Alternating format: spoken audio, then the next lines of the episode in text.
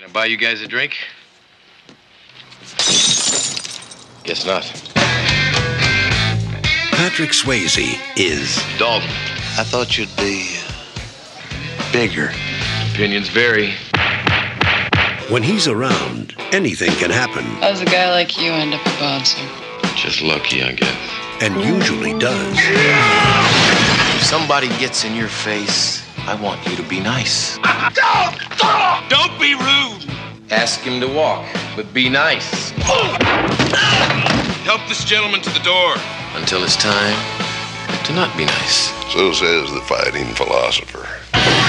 He may be hard to handle, I keep talking, you're gonna go off thinking I'm a nice guy. I know you're not a nice guy. but he's easy to like. What's the matter, Dalton? Don't you like women? The worst I ever had was wonderful. He's not what you'd expect, I thought you'd be bigger. but there's one thing you can count on. He's the best friend a good time ever had. Tired? Gedanken gemacht äh, über Patrick Swayze vermehrt, nachdem ich vor einem guten Jahr mit dem Michael Thierse gesprochen habe über Donnie Darko und äh, die Rolle von Patrick Swayze in eben diesem Film, so als äh, ikonografische Kultgestalt des 80er, frühen 90er Jahre Kinos. Und diesem Aspekt seiner Persönlichkeit oder seiner Star-Persona, der ja in Donnie Darko, glaube ich, schon akzentuiert, also ein bisschen betont wird, nämlich, dass er, naja, dass er eben so ein bisschen, bisschen verkitscht ist oder die Wahrnehmung seiner Person als verkitscht gilt und ein bisschen auch peinlich und so ein bisschen eben aus der Zeit gefallen, aus einer Zeit, die längst vergangen ist, eben den 80er Jahren. Und in dem Kontext erscheint es mir umso überraschender, dass, dass er eigentlich in einer relativ kurzen Phase, in einem kurzen Abschnitt seiner Karriere, nämlich so zwischen Dirty Dancing, was ja 87 war, und gefährliche Brandung, was 91 war, wenn mich nicht alles täuscht, wirklich für drei maßgebliche Klassiker des jeweiligen Genres äh, verantwortlich war. Nämlich erstmal für den Tanzfilm und dann für den Actionfilm und dann für den Buddy-Actionfilm. Er war ja wohl ein Megastar gewesen. Wenn man mal in die, ins Jahr 87 zurückdenkt, in dem Dirty Dancing damals gestartet ist, äh, das war eine Zeit, in der ein Film es mal geschafft hat, 52 Wochen lang im Kino zu laufen. Also wenn das Oh. kein, äh, kein, wenn das kein, äh, kein Erfolg, kein Kult ist, der halt auch Stars macht, dann weiß ich aber auch nicht mehr. Also dann, Hast du die Zeit eigentlich noch miterlebt? Tatsächlich, als Filme richtig lange im Kino liefen, auch mal, wo es dann hieß in der Programmzeitschrift äh, Zeitschrift hier Woche 58 im Royal. ja, ja, noch sehr aktiv mitbekommen. Denn eigentlich ist das die Zeit, mit der ich groß geworden bin. Bei unserem Kino hier in meiner schönen Stadt, das ist mittlerweile, also das Kino, die Stadt gibt's noch, das Kino leider mittlerweile nicht mehr, ähm, war es auch immer so ein, so ein Standard, dass unter dem Filmtitel auch die Woche gestanden hat, wie lange der Film schon gelaufen ist. Und wenn man dann, ich, mein Schulweg hat mich immer dran vorbeigeführt. Und dann stand dann halt, dann konnte man immer schön mitzählen, wieder unter Dirty Dancing, von 46., 47., 48. Woche es immer weitergegangen ist. Ja, und selbst damals ohne Internet konnte einem ein Film, ohne ihn gesehen zu haben, schon ziemlich auf die Nerven gehen. Ja, das ist richtig, tatsächlich. Aber irgendwann, also bei mir hat es tatsächlich zu dem Phänomen geführt, Ende der 80er, Anfang der 90er, 90er, dass ich irgendwann kapituliert habe, dass ich irgendwann gesagt habe, glaube ich, auch mit Blick in die äh, Tageszeitung, wo dann das Kinoprogramm drin war, das war dann immer jeden Donnerstag frisch. Und ich dann gesehen habe, ah, Woche 48, Woche 52, in Extremfällen, also meistens ging es so bis Woche 20 und ein paar zerquetscht, wenn ein Film Hit war, aber dann gab es eben so Ausnahmeerscheinungen, wie zum Beispiel äh, Pretty Woman, der im örtlichen Würzburger Kino, in dessen Nähe ich ja damals noch wohnte, glaube ich, 68 oder 70 Wochen lief, wo ich dann tatsächlich gesagt habe, äh, und meine Mutter noch viel mehr, ach komm, hier Woche 54, jetzt müssen wir den eben auch mal gucken. Und dann sind wir eben zusammen ins Kino gegangen, meine Mutter und ich. Aber es gab so noch in anderen Fällen, zurück in die Zukunft war so ein Fall, einfach Filme, die nicht mehr verschwanden aus dem Kino, wo ich dann gesagt habe, ja, eigentlich, ich bin nicht so heiß drauf, aber ich muss ja wohl, oder? Genau, für uns war das ja. Das geht ja nicht weg. Genau, nee, es war ja auch ein Qualitätsmerkmal. Wenn ein Film so lange gelaufen ist, dann muss ja da irgendwas dran sein, selbst wenn die Thematik einen vielleicht gar nicht interessiert hat. Du kamst ja gar nicht drum rum. Du konntest ja keine objektive Wertung abgeben, aber man fühlte sich ja fast genötigt, es halt auch noch mitzunehmen, wenn man die Möglichkeit hatte. Was war, gibt es so einen Film, vor dem du kapituliert hast, wo du gesagt hast, ach komm, hier, das, oh, das nervt was schon, aber jetzt gucke ich mir den an, meinetwegen. Äh, nein, was dann, auch wenn ich gesagt habe, ich bin auf dem Weg zur Schule dran vorbeigelaufen, bedeutete das für mich als Dorfkind, ich musste erstmal als 10, 11, 12-Jähriger erstmal jemanden finden, der mich zum Kino hinbringt. Mhm. Also die Busfahrten waren eine halbe Stunde, ähm, das musste dann auch abends mit den Eltern abgeglichen werden, das war schwierig. Also das ging äh, dann leider nicht. Und als ich dann erst in die, unsere Kreisstadt gezogen bin, also auch alt genug war, das zu machen, hat sich dieses Phänomen dann leider auch schon wieder erledigt gehabt. Aber ja.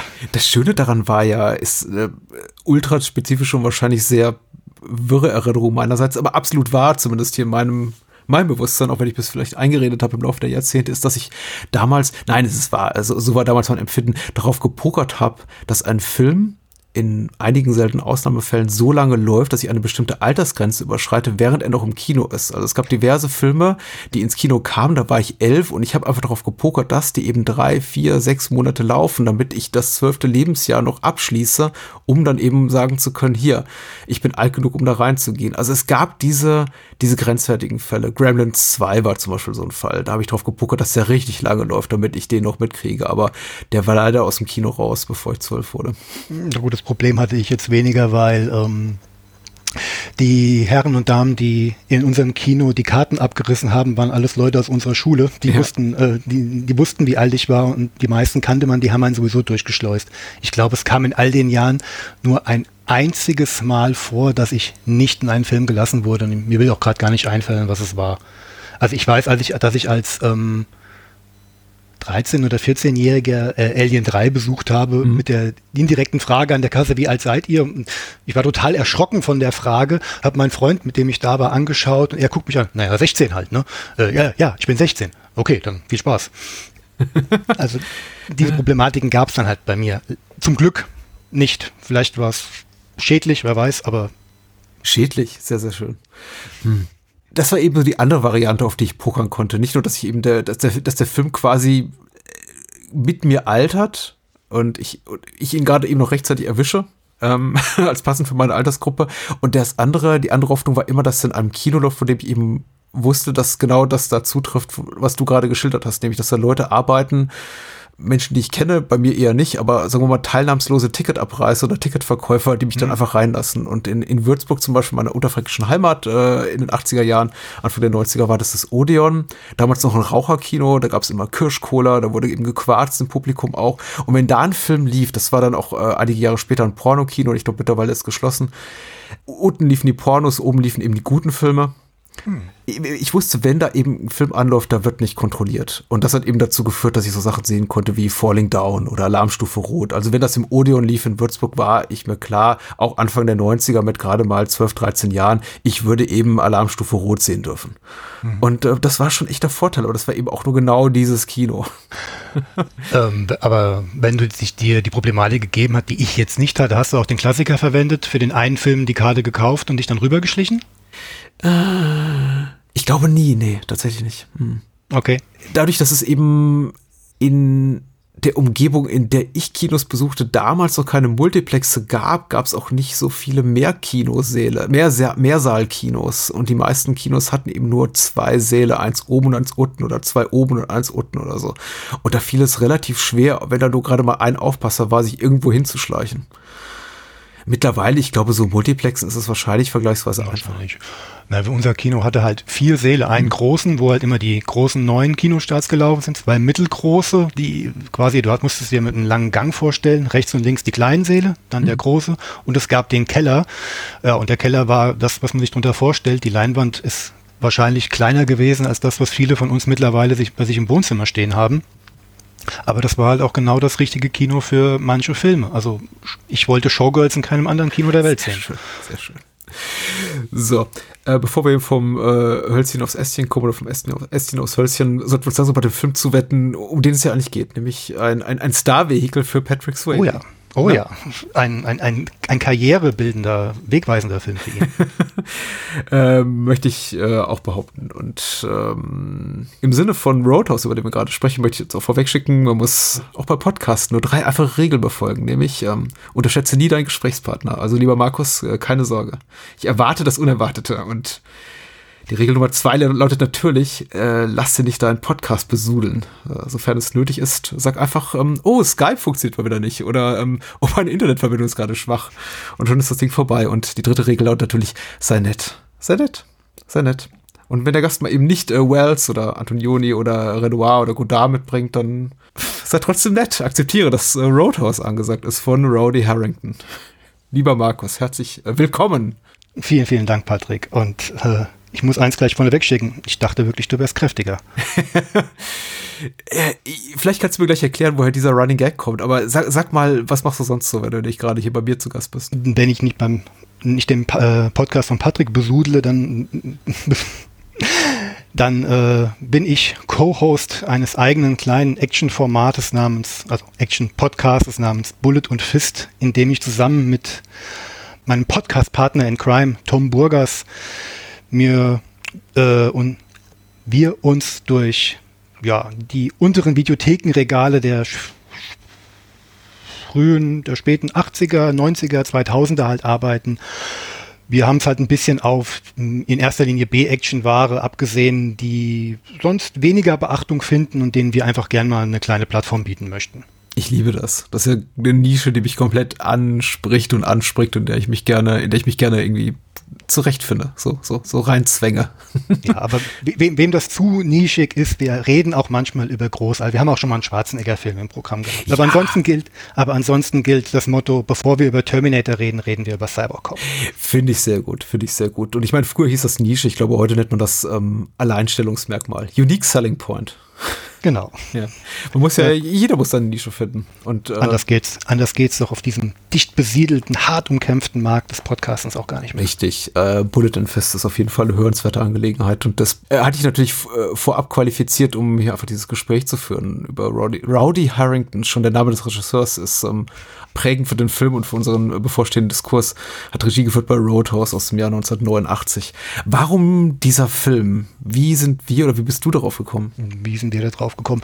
Äh, wenn man beim Bahnhofskino eingeladen wird und auch noch äh, sich selber aussuchen darf, was man angucken kann, stellt sich ja immer die Frage, was macht man eigentlich? Man hat einen Actionfilm-Podcast, geht mhm. man jetzt mal in, sucht man sich was Art Fremdes jetzt mal aus, um mal zu beweisen, dass man was anderes kann? Oder ähm, bleibt man quasi in seinem eigenen Metier, um zu beweisen, was man da drauf hat? Ich habe mich für das dritte entschieden. Ich habe einfach mal Lust, über Roadhouse zu reden, den ich einfach mal wieder gucken wollte und den ich einfach mal ja, einfach mal wieder schauen wollte und drüber reden wollte. Und das am liebsten mit dir, Patrick. Oh, das freut mich.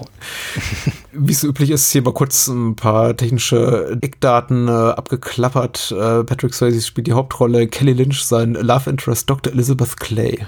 Ähm, Sam Elliott sein Partner in Crime, wie du es gerade so schon benannt hast, Wade Garrett, ebenfalls ein, ein, ein Bouncer aus einem anderen Club. Und äh, da gibt es natürlich noch die Widersacher hier von, von Patrick Swayze als James Dalton, maßgeblich in Form von Brad Wesley, den Ben Gazzara hier spielt der natürlich auch so ein paar Scherge um sich herum hat, über die äh, zu reden sein wird. Und äh, ich habe jetzt Rowdy Harrington schon zwei, drei Mal erwähnt. Ich glaube, er ist der am wenigsten prominente Name in der Crew, die ansonsten hochgradig, äh, sagen wir mal, sehr, sehr prominent besetzt ist. Mhm. Mit Menschen wie Joel Silver als Produzent. Michael Kamen hat den äh, Score komponiert. Ich glaube, ein Jahr nach seinem Score für Die Hard zum Beispiel. Dean Candy an der Kamera, Frank J. Uriosti, auch einer der wahrscheinlich gefragtesten Cutter in äh, Hollywood, hat, sich um den Schnitt gekü gekümmert. Das ist schon, das sieht einem Film wie diesem gar nicht so ähnlich, möchte ich sagen. Ja, ist, äh, eigentlich ist alles auf Star-Vehikel getrimmt, aber äh, die Handlung spiegelt das nicht unbedingt wieder, möchte ich jetzt mal wiedergeben. Also ich finde es wirklich faszinierend. Ich frage mich auch immer noch, was damals ähm, die, die, die, die Produzenten und Drehbuchautoren um, umgetrieben hat, einen Actionfilm im, im Rausschmeißer-Milieu zu drehen.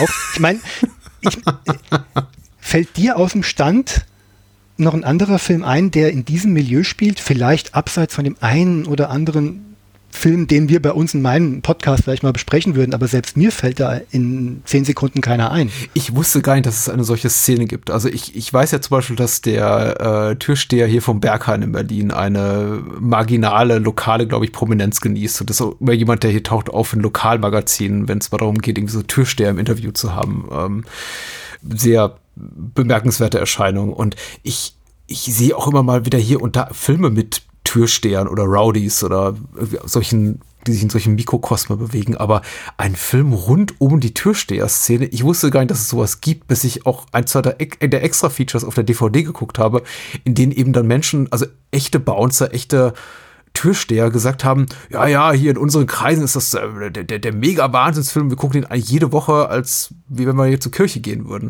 Und ich dachte mir, okay, da gibt's anscheinend eine Szene. Weil das ist ja quasi so die, ähm, die These des Films. Es gibt diese Szene und da kennt man sich eben und da werden eben auch so die prominenteren Menschen dieses Berufszweiges quasi angehimmelt, angebetet, auf jeden Fall ganz ehrfürchtig behandelt, so von wegen, oh, da kommt James Dalton. Es ist James Dalton, der berühmteste Rauschmeißer der USA. Du erwähnst seinen Vornamen, den erfährt man dann nur von seiner Krankenakte. Deswegen wird er in den ganzen Film über nur Dalton genannt. Ja. Ich, also, und, ich, das, das erhöht ja die Mythologie dieser Figur ja nochmal um ein Vielfaches. Also jeder redet ja von eben diesem Dalton, der ja auch äh, deutlich schmächtiger ist, als man ihm eigentlich zugetrauen wird. Also sein Name eilt ihm voraus, aber keiner weiß eigentlich, wer er ist. Offenbar. Was ja auch mitnichten jetzt ein sehr einmaliger Name ist, sondern Dalton ist ja äh, eher so der, der, der Schmidt-Meyer oder Müller unserer Breiten. Also Dalton ist jetzt wirklich nicht so selten. Dennoch ist es so, egal wo er hinkommt, oh, du bist Dalton, ich habe von dir gehört. Und er reist ja tatsächlich ähm, er bringt ja mehrere Bundesstaaten hinter sich, um da quasi diesen neuen Job da anzutreten im Double Deuce. Und trotzdem er irgendwie 1000, 2000 Meilen hinter sich gebracht hat, sagt jeder, ah ja, ich kenne dich hier. Du bist doch der aus, ähm, wo kommt der her? New York? Hm, ich glaube jetzt ja. Ich habe ihn zwar gestern geguckt, aber darauf ich Ich meine, er kommt irgendwo von der Ostküste und es landet dann im mittleren Westen. Genau. Ja, also so ist das eben da. Ne? Dalton, du bist dieser Dalton. Ah, ich, ich dachte, du wärst größer. Aber das ist, das ist schon einer der ersten Punkte, die, weswegen der Film bei mir so eine gewisse Faszination ausübt, diese, diese Parallelwelt, in der er spielt, also in der er auch wirklich ähm, äh, Türsteher äh, äh, offenbar in gewissen Ranglisten haben. Ich meine, es ist ja nicht nur Dalton, es ist ja auch sein Partner in Crime, gespielt von Sam Elliott, Wade Garrett, dasselbe Spiel. Sobald der Name äh, genannt wird, erschüttert der, äh, der Boden erschüttert, auf dem sie stehen. und jeder weiß genau, um wen es geht. Also ich, ich finde ich es einfach, diese Mythologie, die dahinter steht, es, es, hat was von einem klassischen Western, in dem jeder den Namen des Revolverhelden schon drei Städte vorher hört. ja, auf jeden Fall. Das sind aber auch wirklich dickwürdige Namen. Ich meine, Garrett oder Dalton, sowas lässt sich eben auch gut sagen. Das auf jeden Fall. Ich meine, der Film ist ein verkappter Western. Also ich denke, da müssen wir kann man sich nicht viel vormachen. Ja, definitiv. Und die Frage ist, glaube ich, ob er für jemanden funktioniert, sehr mit der Frage verbunden, inwieweit ist man willens, äh, dem Film das abzukaufen, dass es da eben ab diesen Mikrokosmos gibt, diese Subkultur der äh, Türsteher, die eben einander kennen. Aber die Türsteher kennen sich eben nicht nur untereinander, sondern eben auch das Barpersonal kennt, kennt alle Türsteher und wahrscheinlich auch die Gäste, möchte man meinen, weil die, ich habe das Gefühl, die haben alle schon, schon Muffensausen, wenn Dalton da auftaucht. Nicht alle, weil es gibt immer noch ein paar Stänker, aber die meisten reißen sich schon sehr zusammen. Ja, er ist, er ist ja auch eine stark äh, überhöhte Figur. Ich meine, zum Namen gibt es ja dann auch noch die Geschichte, dass er mal irgendeinem mal den Kopf abgerissen hat. Ja. Das, das ist ja untrennbar mit seinem Namen verbunden. Das Ganze funktioniert dann aber halt auch nur in dieser, dieser, dieser, ja, ich nenne es mal wirklich fiktiven Welt, in der ja sonst keinerlei äh, Gesetzmäßigkeiten reagieren. Zum Beispiel befinden wir uns in einer Kleinstadt, in der ein ähm, ja, was sind eigentlich nochmal Ben Gazzara's Motive? In denen es so einen Kleinstadt-Tycoon gibt, der alle unterjocht, aber offenbar gibt es in diesem ganzen Dorf keinerlei Ordnungsbehörden. Ja. Also, also noch nicht mal korrupte. Ja, ja, ganz am Ende nur, ne? Die treten aber auch nur kurz ins Bild, um dann wirklich so quasi rauskomplimentiert zu werden mit, ach, hier, hier, ist nichts passiert, alles gut, Sheriff. Genau, aber allein, weil sie sich ja mit solchen Sachen überhaupt nicht ähm, behaken und überhaupt nicht ähm, äh, drauf einzahlen, können sie dann halt auch schön die Figur von Dalton so anheben. Und ich finde, das ähm, macht äh, Swayze mit seiner nonchalanten Arroganz so ein bisschen. Ja, absolut. Ja, also es bringt ja so viel rein rüber. Ja, das bringt, ich glaube, der Film funktioniert auch nur mit Swayze. Und deswegen, ich glaube, deswegen, da, da wollte ich auch den Brückenschlag machen zu dem, was ich zu Beginn sagte, weil ich glaube, heute guckt man ein bisschen belustigt oftmals auf Patrick Swayze und seinen Star-Status, den er eben Ende der 80er innehatte, auch für die Filme, in denen er mitgewirkt hat, die eben große Erfolge waren, wie dieser, was ja noch nicht mal einer seiner größten war, sondern eben auch sowas wie Dirty Dancing, wofür er legendärerweise bekannt war.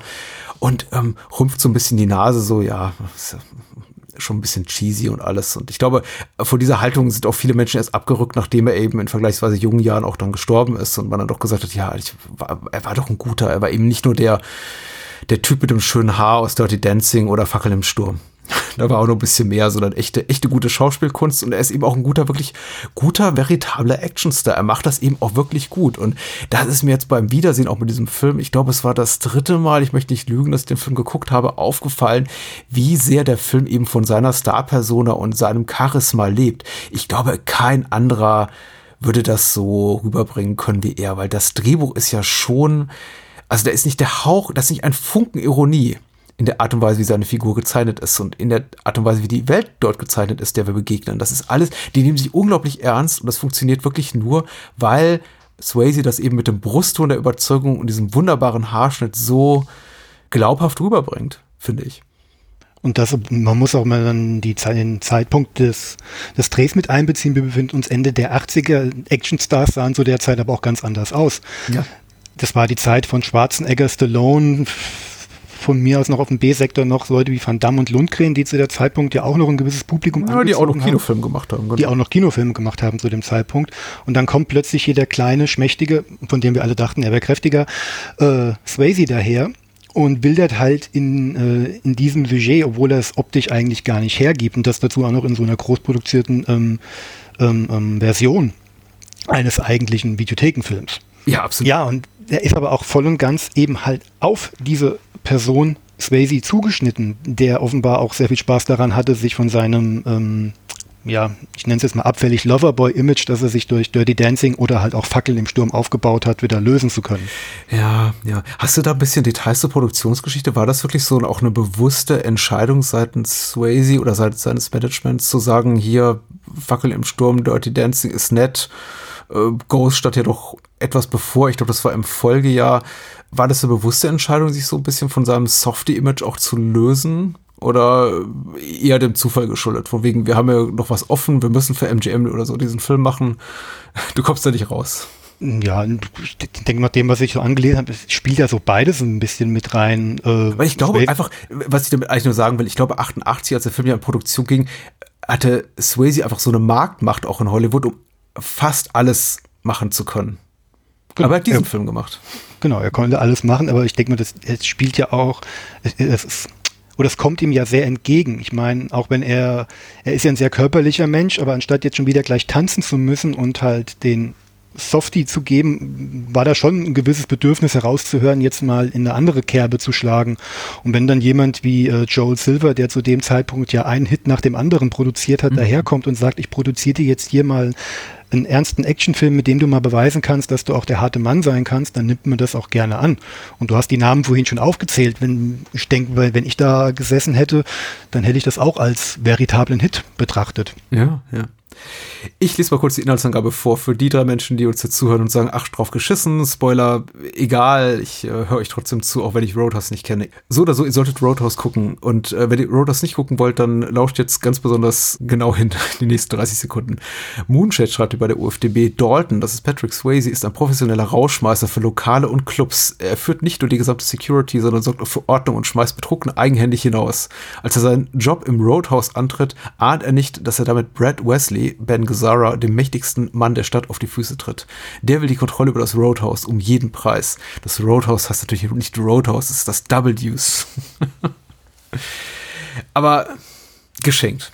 Ansonsten äh, relativ akkurat und wir leben in einer Welt eben, in der er quasi so als ja legendärer Revolverheld gilt, eine Person, ein Rauschmeißer, muss ja sagen, ein cooler, also ein cooler, der nochmal den Bouncern vorsteht, ne? Dem man 500 Dollar die Nacht zahlt, um einen schäbigen Musikclub, eine Musikbar zu hüten. Äh, genau. Ein lukrativer Job, muss ich mal sagen. Ja, also eine schöne Kleinstadtbühne mal mit ein bisschen Kultur versehen. Das hat ja noch nie geschadet. Er ist ja eigentlich noch viel mehr als nur der, ja, der, der ähm, Rauschmeißer-Vorsteher. Ich meine, er übernimmt ja quasi, quasi die komplette, äh, das komplette Management des Ladens. Er ist ja wirklich in allen Gassen. Er, er ist ja wohl auch für die irgendwann für die Renovierung zuständig. Er kann ja irgendwann, ja, er kann ja irgendwann auch die Getränke bestellen über die Vernetzung, die er über sich über die Jahre erarbeitet hat. Also er ist schon eine schillernde Lichtgestalt in dieser Szene. Also schon mehr als nur der, als nur die Fäuste. Gut, ja. Was halt mit so einem Philosophiestudium einhergehen kann. Alles.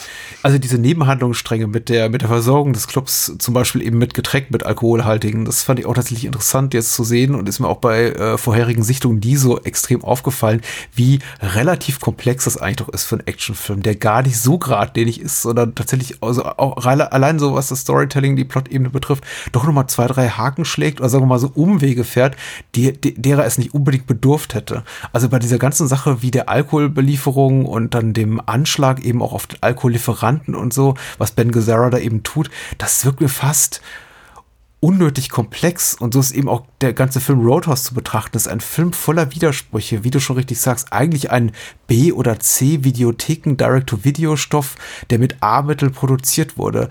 Ein Film, der im Grunde eine ganz schlichte Geschichte erzählen könnte, aber die dann doch mit, naja, vielen mehr oder weniger liebevollen Details auflädt und, und Handlungswendungen, die man nicht unbedingt erwartet. Auch viel Unerwartbarem, wie diese ganze Liebesgeschichte zwischen Dalton und eben Kelly Lynch, die Dr. Clay spielt.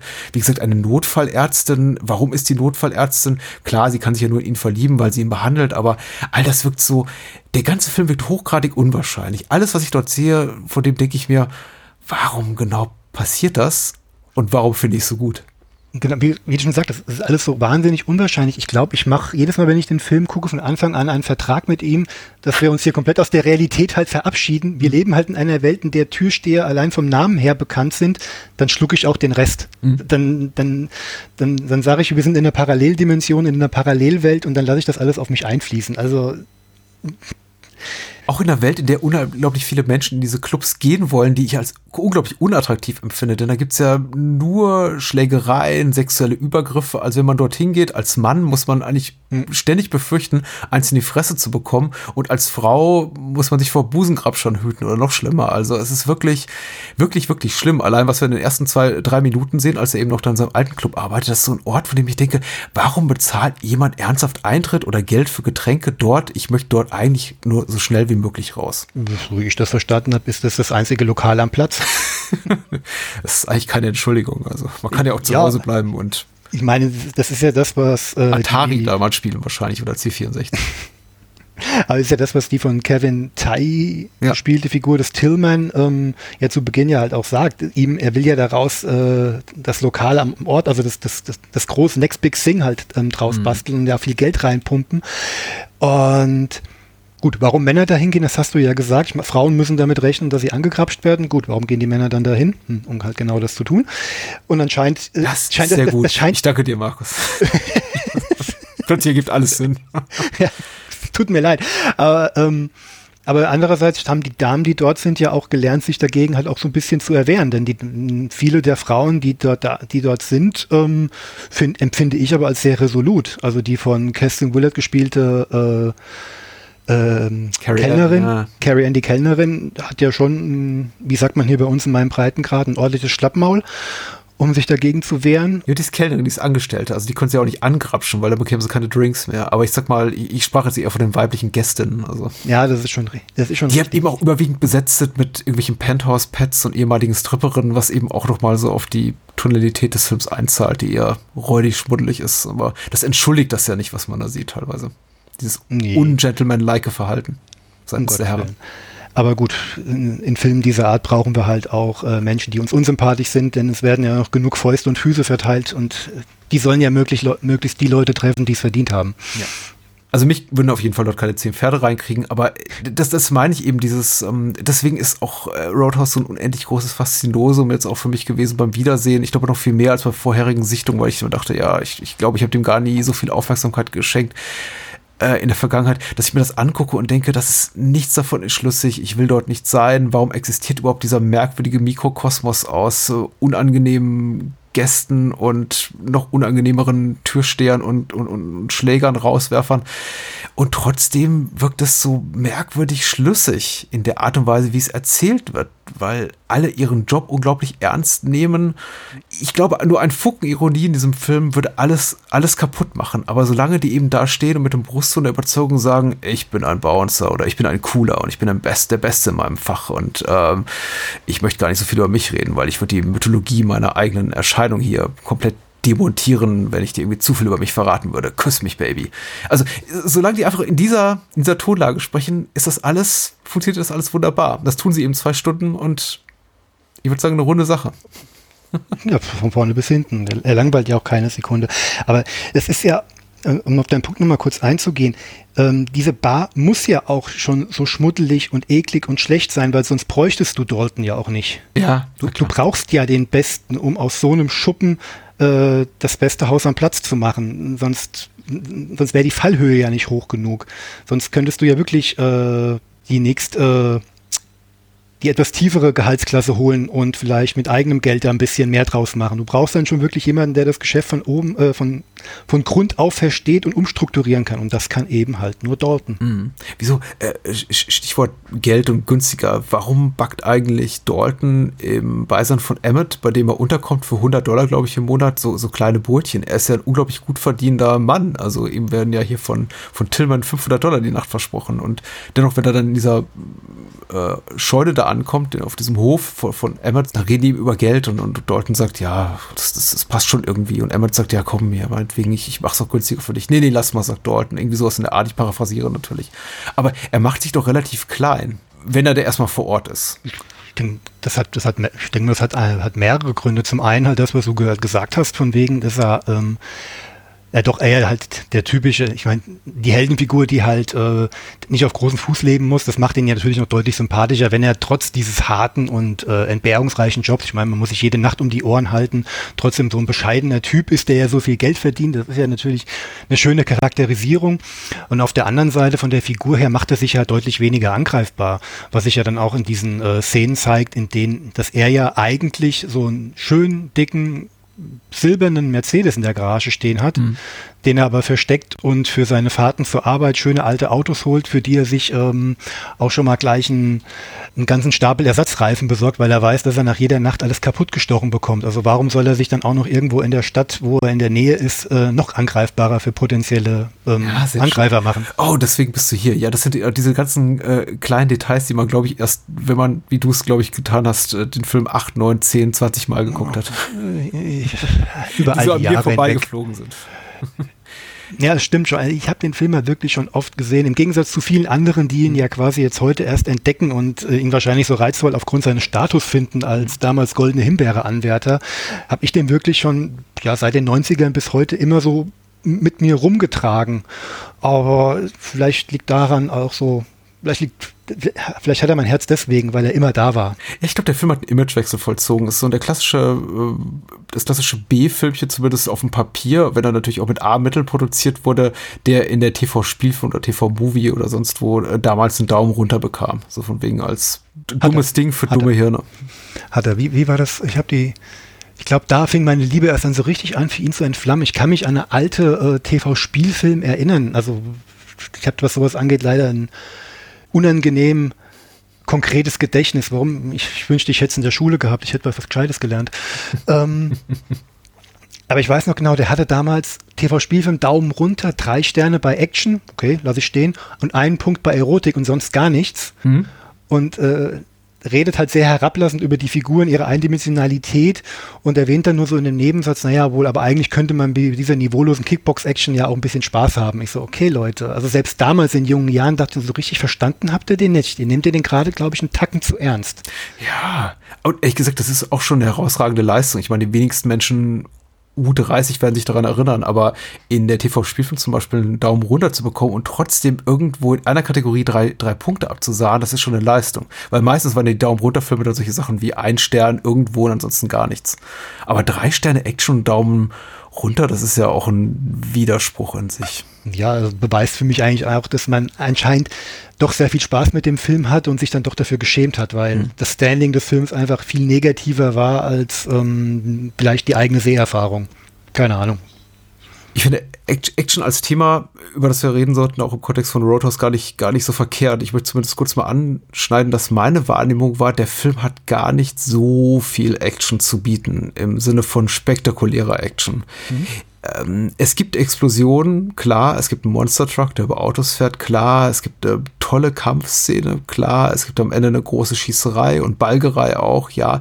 Aber meine Wahrnehmung war jetzt, die meisten Action-Szenen oder zumindest viele davon wirken eher so, wie obligatorische Zwänge, so von wegen, ach, wir hatten ja länger, längere Zeit jetzt nichts, nichts mehr an Schauwerten in Sachen Explosionen oder Autostunts, wir müssen jetzt mal wieder was bringen. Und wirken fast so ein bisschen aus der Handlung gefallen, bis zu dem Punkt, bis, bis sogar an so einen Punkt kommt, von dem ich denke, sie wirken fast überflüssig. Das fiel mir besonders auf eben bei dieser Monster Truck Geschichte, als eben der Autohändler platt gemacht wird oder die, die, der mhm. Fuhrpark des Autohändlers. Und ich mir dachte, ja, das ist aber wirklich auch nur deswegen da, weil ihr diesen fetten Monster Truck gebaut habt oder gerade vor Ort hattet, wie auch immer, und den irgendwie zum Einsatz bringen wolltet, weil so richtig Gewinn bringt für die Dramaturgie des Films ist das alles nicht. Es explodiert auch mehr als eigentlich muss. Also es hat eher so eine, ich, ist perfunktorisch das richtige Wort. Es hat, es, es hat so ein Gefühl von, ja, Notwendigkeit. Wir haben ja hier immer noch einen Actionfilm, wohingegen ich finde, der wahre Reiz des Ganzen liegt eigentlich weniger in der Action als vielmehr eben in der Persona hier von Dalton und der Menschen um ihn herum, als dass ich die ganze Zeit sage, ich will jetzt aber irgendwas explodieren sehen. Ähm, also die Explosion sehe ich immer als Zugeständnis an Joel Silver, der gesagt hat, ey, ich produziere einen Film, hier muss aber was in die Luft gehen. Es explodiert ja auch immer diese albernen Actionfilm-Art und Weise. Ne? Selbst Holzhütten explodieren, als wären da, darin ungefähr 50 Gastanks gelagert. Ja, aber es sieht doch schön aus. Ja, natürlich. Klar, klar, natürlich. klar, klar macht es keinen Sinn. Nee, ich, ich, sehe das mit der Action so ein kleines bisschen ähm, anders, weil hm. sie, sie hat immer so, ein, so, so, so einen Steigerungscharakter. Es dauert dir erstmal extrem lange, bis Dalton, der große Rauschmeißer, der Mann, der, wie gesagt, anderen Leuten den Köpfen abreißt, überhaupt das erste Mal in eine, in eine Schlägerei involviert wird. Mhm. Die ersten Konfrontationen innerhalb des, des Clubs ähm, versuchte er immer auf eine seiner drei äh, auf der Art seiner drei Regeln, die du ja vorhin so wunderbar äh, paraphrasiert wiedergegeben hast, ähm, durchzuführen. Und dann haben diese, du hast recht, die, die wirken eigentlich so wie eingestreut und sie haben auch keine echte narrative Wirkung, aber ähm, sie steigern sich von Mal zu Mal und ich habe immer so das Gefühl für mich, dass sie von Mal zu Mal auch ernster werden oder auch zwingender innerhalb der Handlung oder des, des, des, des, des, des zuspitzenden Konflikts innerhalb des Films. Während das am Anfang noch so, ich nenne es jetzt mal, ja, Pinkelwettbewerbe sind. Mhm.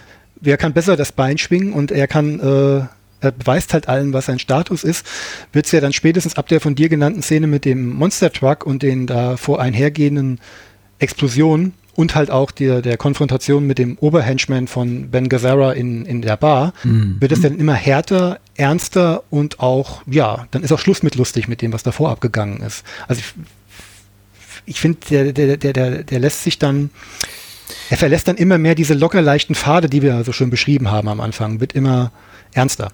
Ja, das auf jeden Fall. Für mich ist eben tatsächlich, ich glaube, du hast das Wort zwingend gebraucht und das ist das, glaube ich, nachdem ich vorhin gesucht habe. Es fühlt sich für mich nicht an wie organisch aus dem zuvor gesehenen, aus der, aus der Storyline des Films entwachsen, sondern eher so in dem Sinne, ach, jetzt sollte mal wieder was explodieren. Und dann ja, tut's gut, das eben auch. Und klar, äh, du, ich, äh, es war natürlich nicht ernst gemeint, als ich gesagt habe, ich, ich, ich äh, kritisiere an dem Film, dass eben jede, jede Holzlaube explodiert, als wären darin äh, 1000 Kubikliter Benzin gelagert oder sowas der Art. Das ist alles okay. Ich meine, ich möchte das eben auch sehen und wenn was explodiert, dann bitte gefälligst richtig und groß und laut und äh, feurig lodernd. Aber es ist nicht das, habe ich jetzt auch beim Wiedersehen festgestellt, für das ich zu dem Film gekommen bin. Andere Aspekte gefallen mir eben sehr viel mehr und ich sehe dann fast äh, die Actionsequenzen als eine Notwendigkeit an, die es abzuhaken gilt, bis dann eben wieder etwas kommt, was mich interessiert. Und das sind vor allem tatsächlich die Faustkämpfe, also die weniger spektakulären Actionsequenzen. Und ich habe fast das Gefühl, es geht, Dal es geht Dalton ein bisschen ähnlich. Er selber steht ja auch in dieser Menge von Schaulustigen, als eben der Monster Truck über diese ganzen Autos fährt und guckt so zu. Und ich habe das Gefühl, es ist sogar ein leichtes Augenrollen zu vernehmen und denkt sich, ah gut, Jetzt hätten wir das ja auch hinter uns gebracht. Und das war eben auch ungefähr mein Empfinden, als ich das sah. Also von wegen so, ja gut, jetzt haben wir wieder einen spektakulären Action-Moment äh, gehabt. Viel cooler finde ich allerdings, wenn hier er oder sein, sein Buddy äh, Wade Garrett, also Garrett äh, Sam Elliott, der auch ganz toll ist in dem Film, oh. hier ähm, Baddies verkloppen. Weil dafür bin ich gekommen. auch wenn ich Sam Elliott nicht zutraue, dass er diesen zwei Meter Mann er, er verpasst ihm eine große Portion Rührei. Ist der Film auf Deutsch oder auf Englisch besser? Äh, ich gebe jetzt zu, ihn über all die Jahre gestern das erste Mal auf Englisch geguckt zu haben, weil ich halt auch mit der deutschen Synchro groß geworden bin. Mhm.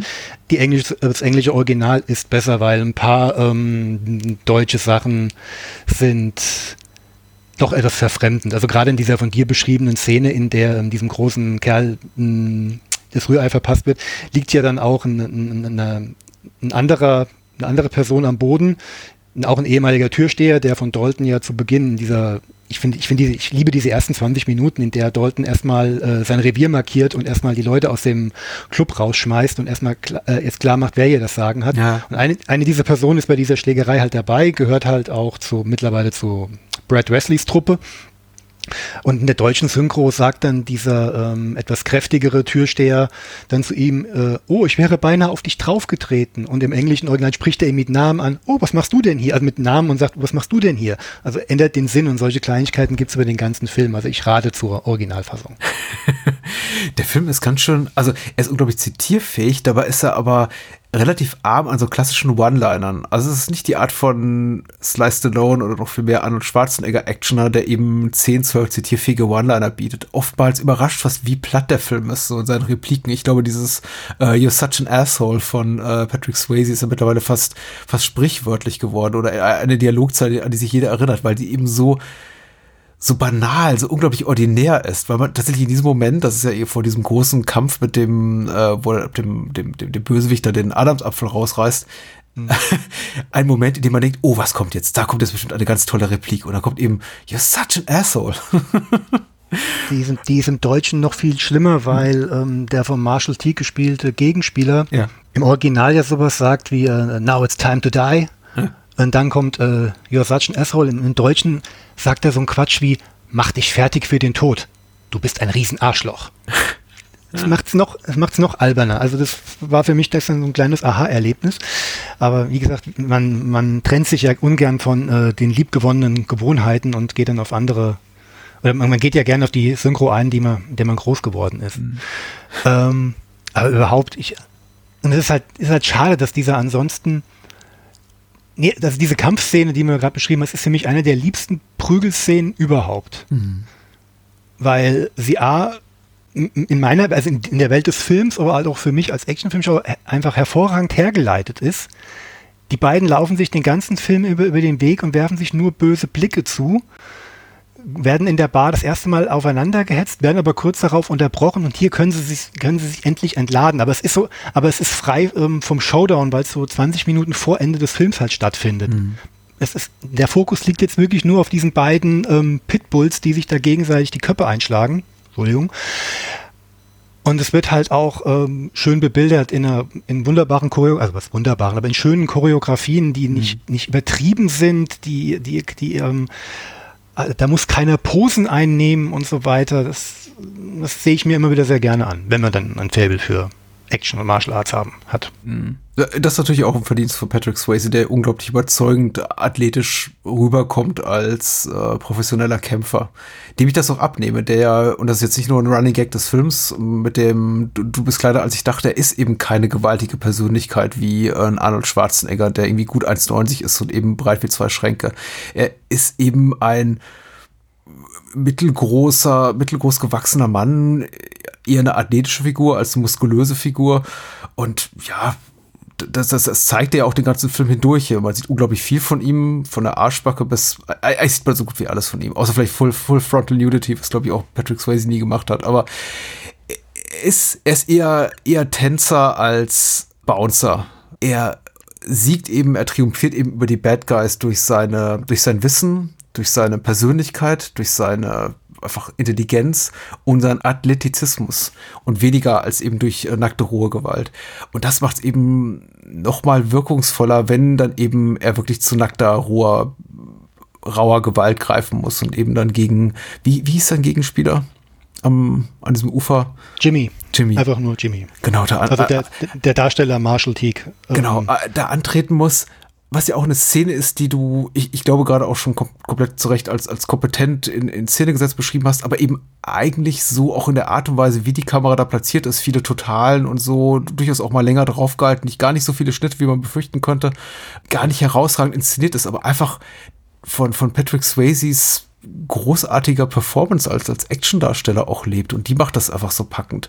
Weil der Schauplatz selber mit diesem abgetretenen Stück Rasen oder Sand da am, am, am Ufer, das ist alles schon, ich finde, reichlich dröge. Also es hätte echt, komplett mit dem Gesicht zuerst irgendwie in Dreck fallen können, die Szene, wenn er das nicht so äh, überzeugt rüberbringen würde. Ja, sie findet, ich habe aber heutzutage deutlich mehr Spaß dran noch an, an ihr als noch früher. Ich meine, mhm. heutzutage, wo wir es gewohnt sind, dass Action-Szenen halt kaputt geschnitten sind von, von Darstellern, die halt ein paar Wochen lang durch ein Training gejagt werden, hast du halt hier einen Swayze, der ähm, sich halt auf seinen, seinen Background als Tänzer verlassen kann. Und das sieht man halt auch. Also manche Drehungen, die haben, die haben eine filigrane Arbeit, die halt Tanzchoreografien oder jahrelanges Tanzen auch erahnen lassen, wenn man es nicht weiß.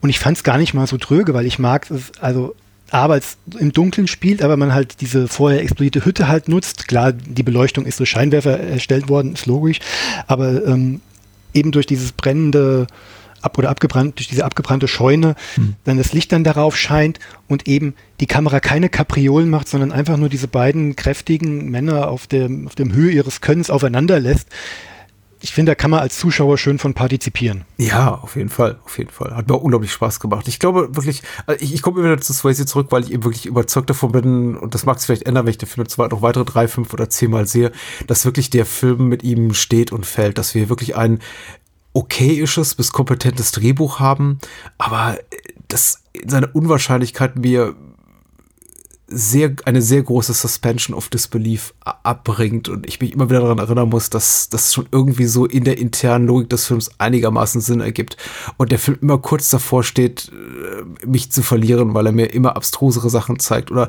vielleicht einfach oft Sachen, die mich nicht interessieren. Konflikte, die, an denen ich nicht emotional wirklich partizipiere, in die, die ich nicht investiert bin. Und dann kommt eben Swayze um die Ecke und rettet die ganze Sache.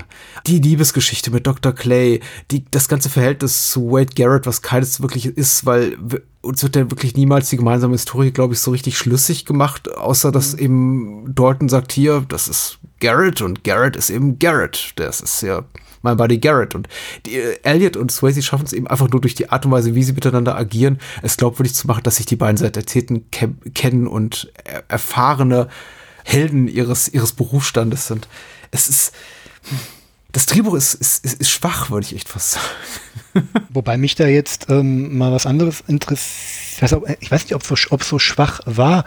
Denn jetzt in der Vorbereitung jetzt auf den Podcast habe ich mal wieder ein bisschen äh, mich ins Internet gegraben und klar, man hört immer wieder von äh, von den ersten Rohschnittfassungen und davon, was alles mal so gedacht war.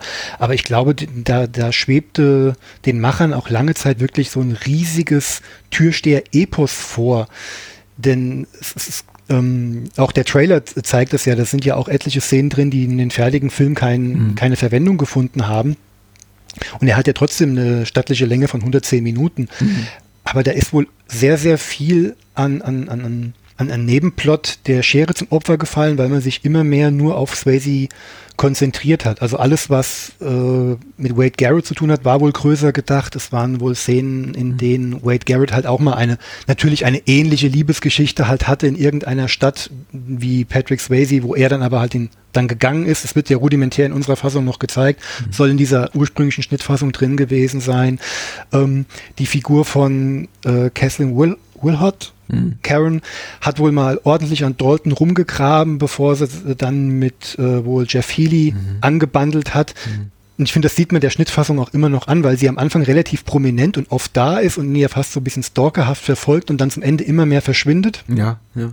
Was ja überhaupt so, so ein Problem, ja, was heißt Problem des Films? Es stört nicht den, den Gesamtfluss des Films, weil der Fokus auf äh, Swayze liegt, wie du gesagt hast, aber es verschwinden viele Figuren ähm, die Figur des äh, von Brad Wesleys Geliebter, die immer mit äh, Swayze anbandeln wollte hm. oder immer angebandelt hat, die verschwindet nach ihrem Strip äh, in der Bar auch komplett aus dem Film. Und das größte Problem, was, die, was Nebenplots ist, was überhaupt nicht unterfüttert wird, ist die Beziehung zwischen Dr. Clay und Brad Wesley. Die waren mal verheiratet angeblich und die beiden haben zwei, eine Szene miteinander. In der Kinoschnittfassung wird glaube ich, gesagt, er hätte immer etwas von ihr gewollt, aber sie nichts von ihm. Oder das, was da gewesen sei, wenn da überhaupt was gewesen sei, sei eben lange vorbei. Ja, aber sie sagte, sie war verheiratet und hat gemerkt, dass es der falsche war. Ich habe das immer so interpretiert, dass er das war. Mhm. Und das kann natürlich sein. Ich meine, der Film wirkt auch äh, kreativ besetzt, möchte ich mal behaupten. Also auch mit Patrick Swayze als Dalton, weil er ist natürlich auch so eine Figur, die geschrieben ist von Beginn an, als wäre er eben drei Nummern größer und ich glaube, deswegen, ich habe fast das, den Verdacht, dass diese Dia Dialogzahl, diese Drehbuchzahl, so von wegen, ich dachte, du wärst größer, nachträglich hinzugefügt wurde, nach, wurde nachdem man eben Swayze gecastet hatte. Denn der Film mhm. beginnt damit, und das ist ja eine Szene, die sich wiederholt auch später, dass er eben mal so, so ein Messer in den Oberarm kriegt.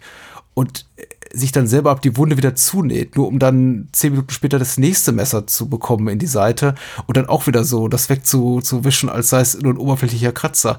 Und man hat das Gefühl, das sei einfach für einen viel, viel bulligeren, stärkeren Typen geschrieben. Und auch Ben Gazzara spielt diese ganze Sache, als sei er ein sehr viel jüngerer Mann. Ben Gazzara war mhm. äh, um die 60 zum Zeitpunkt der Dreharbeiten das macht es ein bisschen lächerlich, wenn er dann im, im, im Schlusskampf gegen Patrick Swayze antritt mm. und man sich denkt, okay, das ist jetzt aber auch ein bisschen unfair, oder Leute? zum einen das und A ist die, finde ich die Dramaturgie des, End des Finales ein bisschen merkwürdig, dass äh, ein Großteil der Schergen offscreen aus dem Spiel genommen wird. Stimmt, da sind sehr viel mehr. Da stehen fünf oder sechs und man sieht, glaube ich, nur, wie drei erledigt werden. Drei liegen dann da und dann hat er noch diesen, diesen, diesen kurzen Zwiespalt mit äh, Indiana Jones Peitschentrainer Anthony DeLongis. Ja. Schaut, schaut hat unseren gemeinsamen Freund Dominik, der ein Riesenfan von ihm ist. ähm, mit dem er ja dann nochmal sein Messer zurückgeben darf. Aber, und dann halt der Kampf mit Ben Gazzara, wie du halt sagst, ähm, gut, um für Chancengleichheit zu sorgen, darf Dalton sich erstmal eine Kugel in der Schulter einfangen, damit es nicht äh, zu schnell äh, ich glaube, das ist als die dritte oder vierte Oberarm- oder Schulterverletzung in dem Film, die hm. Genau. Aber wenn wir schon beim Showdown sind und wenn ich jetzt schon hier spekuliere von wegen geschnittenen Szenen und dass da viel mehr geplant war, dann kannst du mir vielleicht mal erklären, warum plötzlich Kelly Lynch aus dem obersten Stockwerk runtergerannt kommt. Was macht die da? Die ist nicht entführt worden? Ist die ihm nachgefahren? Wo kommt die plötzlich her? Ja, klassischer Fall wahrscheinlich für die Deleted Scenes, die genau. äh, die ich nicht gesehen habe zu diesem Film. Ja. Genau. Sie ist ja sowieso. Ähm, Kelly Lynch hat ja eine ordentliche Karriere gehabt, ohne jemals so Riesenstar-Status zu äh, erlangen. Ich fand sie hier optisch, es wird immer viel auf Patrick Swayze und seinem, seiner Mallet, also seiner Fokuhila rumgeritten. Hm. Ich fand sie hier optisch fast noch grenzwertiger als ihn, fand ich. Also eine sehr, sehr zierliche Person, sehr Sonnenstudiobraun gebrannt, sehr, sehr blond, sehr, sehr hochfrisiert die Frisur. Also, sag mal so, alles kein Problem im Kontext dieser Geschichte, dieser Romanze mit äh, Dalton. Und ich meine, wenn sich schon zwei attraktive Menschen auf einem hell erleuchteten Vordach da irgendwie nackt rumregeln und äh, Coitus begehen, alles wunderbar. Aber als Notfallärztin, eine Notfallärztin habe ich hier nicht abgekauft. Wollte ich eigentlich nur sagen. Obwohl sie sich in der Vorbereitung den Film wirklich äh, beigebracht hat, so eine Schnittwunde ja, zu Ja, ich liebe das, und dann, wenn man sowas hört. Ne? Weil ja, jemand ja. sieht, wie Kelly Lynch in diesem Film sich da denkt äh, und, und dann hört eben, ja, ich war irgendwie drei, drei, drei Wochen, drei Monate auf einer Notfallstation und habe da irgendwie die Schicht mitgemacht. Ich denke mir, ja, okay, das ist, war mal eine schöne Zeitverschwendung. Naja, gut. Dafür hat sie heute noch Benefit, weil jedes Mal, wenn der Film im Fernsehen kommt, ruft äh, Bill Murray bei ihrem Mann an und erzählt ihr, er sieht gerade, wie Kelly Lynch mit Patrick Swayze. Ja, natürlich, die Geschichte habe ich auch gehört. ja, ja, ja. Ja, gut, es war die Zeit. Äh, Haarspray war damals noch nicht verpönt, also das haben, das haben ja beide noch gut genutzt. Aber ich weiß, worauf du bei Kelly Lynch anspielst. Ich glaube, nach ihrem ersten Date, wenn sie sich im Auto gegenüber sitzen, da hat die eine Frisur, hm. die ist wirklich äh, noch alberner als seine. Aber gut. Der Film ist eben aus der Zeit gefallen. der ist noch nicht mal typisch Ende 80er würde ich fast, würde ich behaupten wollen, weil es gibt so viele, und ich meine, ich habe die 80er, Ende der 80er live durchlebt. Ich war damals schon in einem Alter, dem ich durchaus so meine Umgebung und auch die Art und Weise, wie äh, Kinofilme gedreht werden und was darin vorkommt, auch schon sehr bewusst wahrgenommen habe. Und wenn ich all diese Figuren ansehe, die wir da zu, ähm, zu Gesicht bekommen, mal abgesehen hier von Sunshine Parker als Emmett, also dem alten Farmer, sind das alles so Gestalten, der Autohändler, aber eben auch Kevin Ty als äh, Frank Tillman, die gucke ich mir an und die Optik von denen schreibt schreit, das sind Bad Guys. Das sind Bad Guys. Also wenn ich zum ersten Mal hier Frank Tillman sehe und der kauft da eben äh, Dalton weg von seinem alten Club, denke ich mir, das ist so irgendwie, ist das nicht der Schmierlappen aus Zurück in die mhm. Zukunft? Das ist hochgradig merkwürdig, auch so ein bisschen ein, ein, ein Lobgesang auf, auf, nicht aufs Redneck-Tum, aber so auf diesen Redneck-Look. Das sind alles Leute, die man spätestens nach Ende der Trump-Regierung eigentlich gar nicht mehr als Good Guys sehen wollte. Und deswegen finde ich es auch so befremdlich, dieses Finale mittlerweile anzugucken, in dem all, all diese, gewaltgeilen Waffenbesitzer dastehen, die sich eben für eine persönliche Fehde mit eben Ben Gazzara, mit Brad Wesley da blutig rächen, die dann sagen so, ich? Ich doch nicht. Sheriff, hier war gar nichts. Hier liegt ein toter Mann, aber hier war doch gar nichts. Also, ich weiß gar nicht, worauf ich hinaus will. Ich will auch jetzt irgendwie diese, diese, diese, diesen äh, über 30 Jahre alten Film nicht nach äh, woken äh, Gesichtspunkten kritisieren. Aber es wirkt befremdlich. Ich habe mir naheliegendere Good Guys gewünscht, tatsächlich, die auch ein bisschen mehr Menschlichkeit zeigen, außer, ey, ich habe hier ein Business und Ben Gazzara mm, hat doch ein viel schmutzigeres Business und macht mein Business kaputt, hey. Ja, sehr lustig. Ab, abgesehen davon, dass ich den Film ja damals viel zu jung gesehen habe, konnte ich die ganzen älteren Herren damals auch gar nicht auseinanderhalten. Ich auch ich hab, nicht. Ich habe gar nicht gewusst, wer da wen erschossen hat. Und ja, aber dass Kevin Tai dann sich nicht zum Bad Guy ähm, entwickelt hat, hat mich damals schon verwundert, wundert mich auch heute noch bei jeder Sichtung. Weil als der Film damals rauskam und ich ihn zum ersten Mal gesehen habe, war mir Kevin Tai kein unbekanntes Gesicht. Ich kannte ihn aus nur äh, und wieder 48 Stunden. Ja als, als, als ähm, Cop der internen Ermittlung, der ständig hinter Nick Nolte her war, mhm. oder noch viel, viel schlimmer, was auf mein Kinderfilmherz eingezahlt hat, als Bösewicht bei meinem Partner mit der kalten Schnauze. Sehr schön. Und hier, dieser, dieser Film hatte eher so den Look von, von Biff Tannen im Zurück in die Zukunft 2, der ja auch nur in 80 im Kino war. Das genau. hat mich sehr daran erinnert. Irgendwann zu realisieren, dass er hier eine positiv besetzte Figur spielt, beziehungsweise dass der Typ, der ihn engagiert, wäre ja auch ein typisches Genre-Topoi, dass äh, die beiden sich irgendwann in die Haare kriegen und sich rausstellt, dass der Falsche ihn da quasi äh, zu seinem Job in, in diese Bar reingeholt hat. Mhm. Das, das, kommt halt nicht. Nein, er schreibt lieber lustige Sprüche an die Wand seiner eigenen Bar. Stimmt, ja, das ist auch, ich kann mir diese Szene nicht erklären. Ich hatte komplett vergessen, dass sie existiert, weil ich dachte, was, wie, wo. Na gut, man könnte argumentieren, die, die, die Bar muss sowieso renoviert werden, deswegen macht es auch nichts und er sieht das Ganze mit Humor, aber. Ja. Das ist richtig, aber mit dem Wissen heute darum, dass so viele Szenen geschnitten wurden, frage ich mich, warum ist die drin geblieben? Da fragt sich sowieso, was hatte da Rowdy Harrington vor? Weil der Film ist ja, wie du auch äh, vorhin richtigerweise genannt hast, nicht eben kurz, sondern mit knapp zwei Stunden hat der eine ordentliche Länge für einen Actioner. Äh, keine ungewöhnlich lange Länge, aber äh, sagen wir mal, ein, für einen Film mit diesem Thema, was ja eher wenig epochal ist, sondern sich in einem sehr, sehr kleinen, auch geografischen wie erzählerischen Raum abspielt.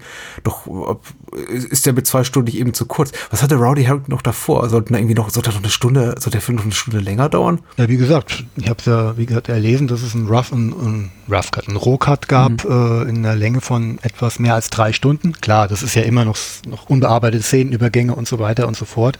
Aber da ist wohl viel an, an, an, an, an auch Charaktermaterial halt rausgefallen. Mhm. Was, was mich aber auch bei der Vielzahl an handelnden Charakteren nicht wundert, die es für diese dünne Handlung eigentlich gibt, wie du hast vorhin schon erwähnt, von wegen Komplexität.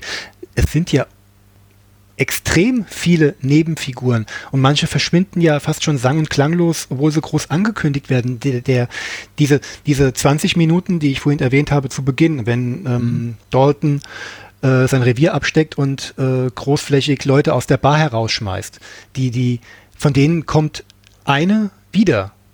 Das ist dieser große Bärtige. Stimmt, ja. Mhm. Der am Ende, ja, dann plötzlich am Boden liegt. Der, der, der, der, der Mann hinter der Bar, der in seine eigene Tasche gew ähm, gewirtschaftet hat, der wohl auch der Sohn der Schwester von Brad Wesley ist. Ja. Der verschwindet plötzlich für über eine Stunde aus dem Film und ist nur im Finale kurz dabei. Also das war nur mit unnötiger Komplexität. Ich glaube, dadurch, dass die Figuren eben nicht wirklich jemals die, die Größe haben und die Wichtigkeit innerhalb der Handlung, so wie wir sie zu sehen kriegen in dieser Kinostadtfassung, äh, lässt das Ganze unnötig vertrackt hier unter erscheinen, den Plot, weil halt eben plötzlich, wie du schon richtig sagst, eine Figur, die komplett an der Peripherie des Geschehens ist, plötzlich eine unglaublich zentrale Bedeutung bekommt, eine unglaublich hohe Wichtigkeit, aber sie dann auch ganz schnell wieder verschwindet, lässt das Ganze fast so verkopft hier und da wirken. So, oh, wa warum ist jetzt die Hand, oh nee, warum ist der Handlung schon da? Äh, da, da schon ist, ist, er wieder weg.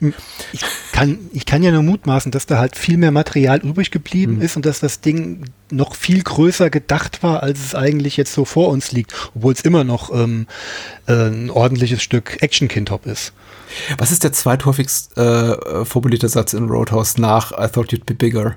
Ich glaube, dein Arsch gehört mir. ich glaube, mindestens drei Figuren. Jimmy, Brad Wesley und eine weitere Figur sagt das zu Dalton. Und überhaupt ist ja der, die homoerotische Komponente durchaus jedem ersichtlich, glaube ich, in diesem Film. Ja, ich meine, Jimmy äh, sagt es ja auch offen und, offen und laut aus, dass er Kerle wie Dalton im Gefängnis ähm, an entsprechender Stelle penetriert hat.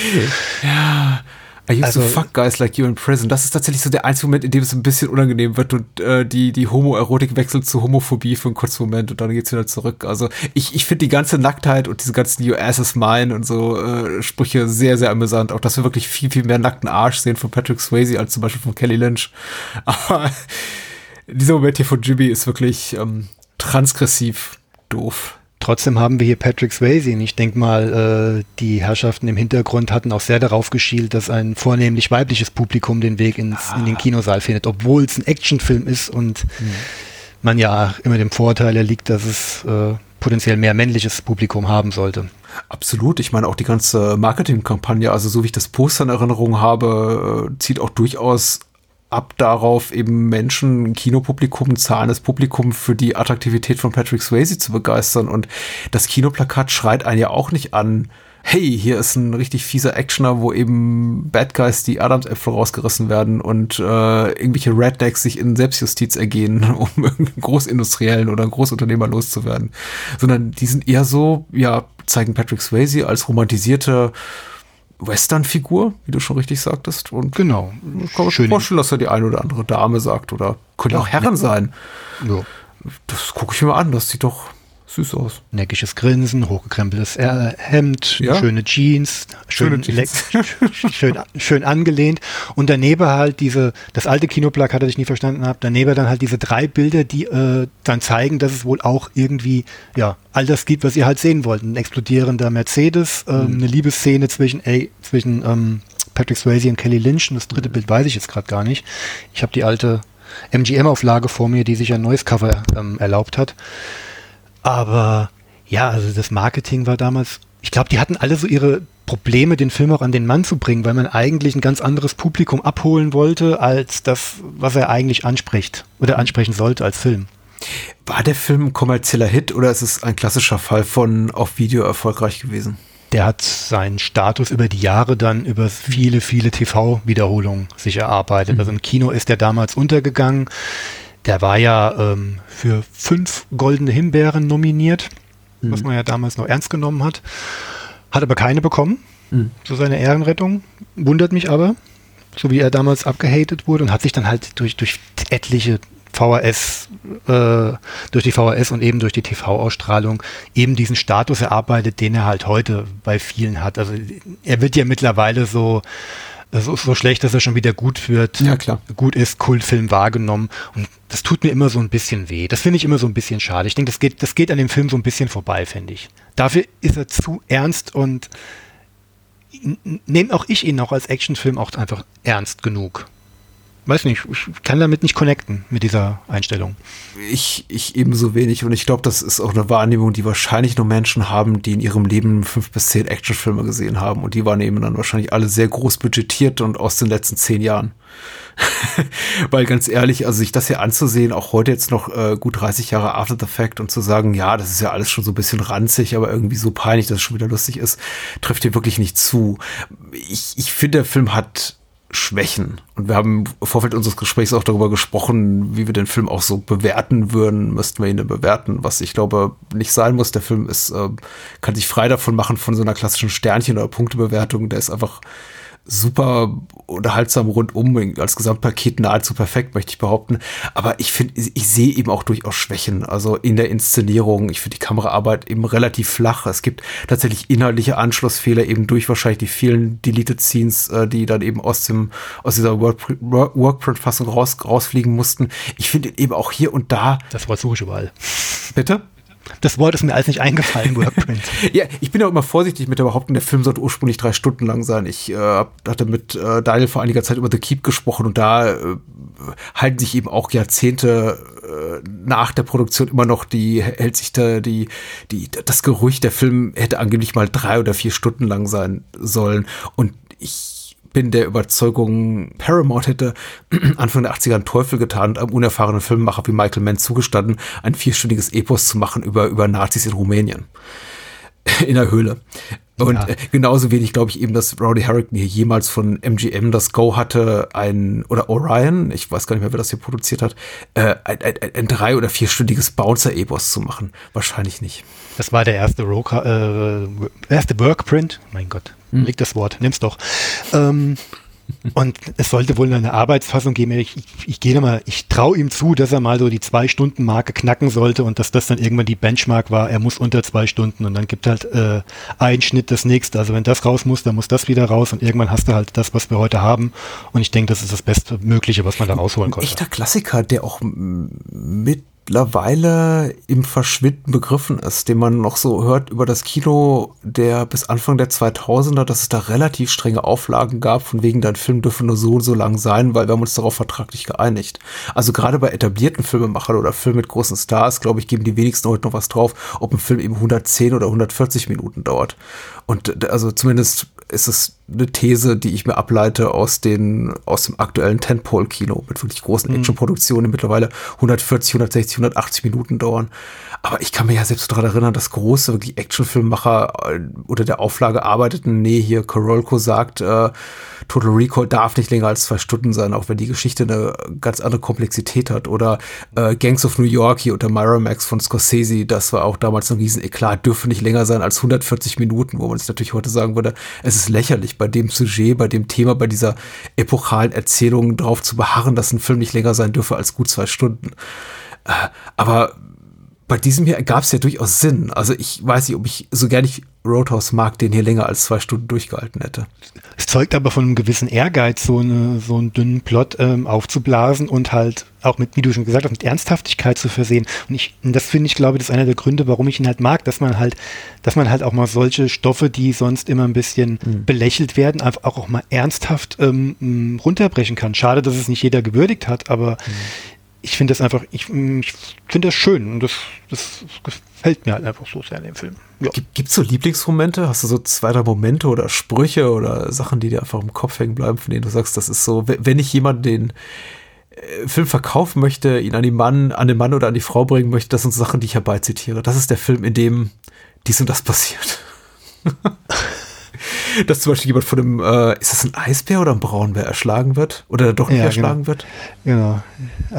Wie im Deutschen so schön, äh, es hat sich ein Eisbär an mir vergangen. Ja. You made ja, for each genau. other, sagt er, glaube ich, im Original. Hm. Ach ja, nee, ähm, welche Szene ich immer mag, aber das, das, das zielt halt auf meine eigene Vergangenheit ein, weil ich war selbst zwar kein Rauschmeißer, aber ich war auch begeisterter und passionierter Kampfsportler in der damaligen Zeit, auch als der Film gekommen ist. Mhm. Und natürlich rührt daher halt auch eine gewisse Faszination für den Film halt auch. Und das, weil ich auch die, die, die, die Kampfszenen verhältnismäßig als realistisch empfand.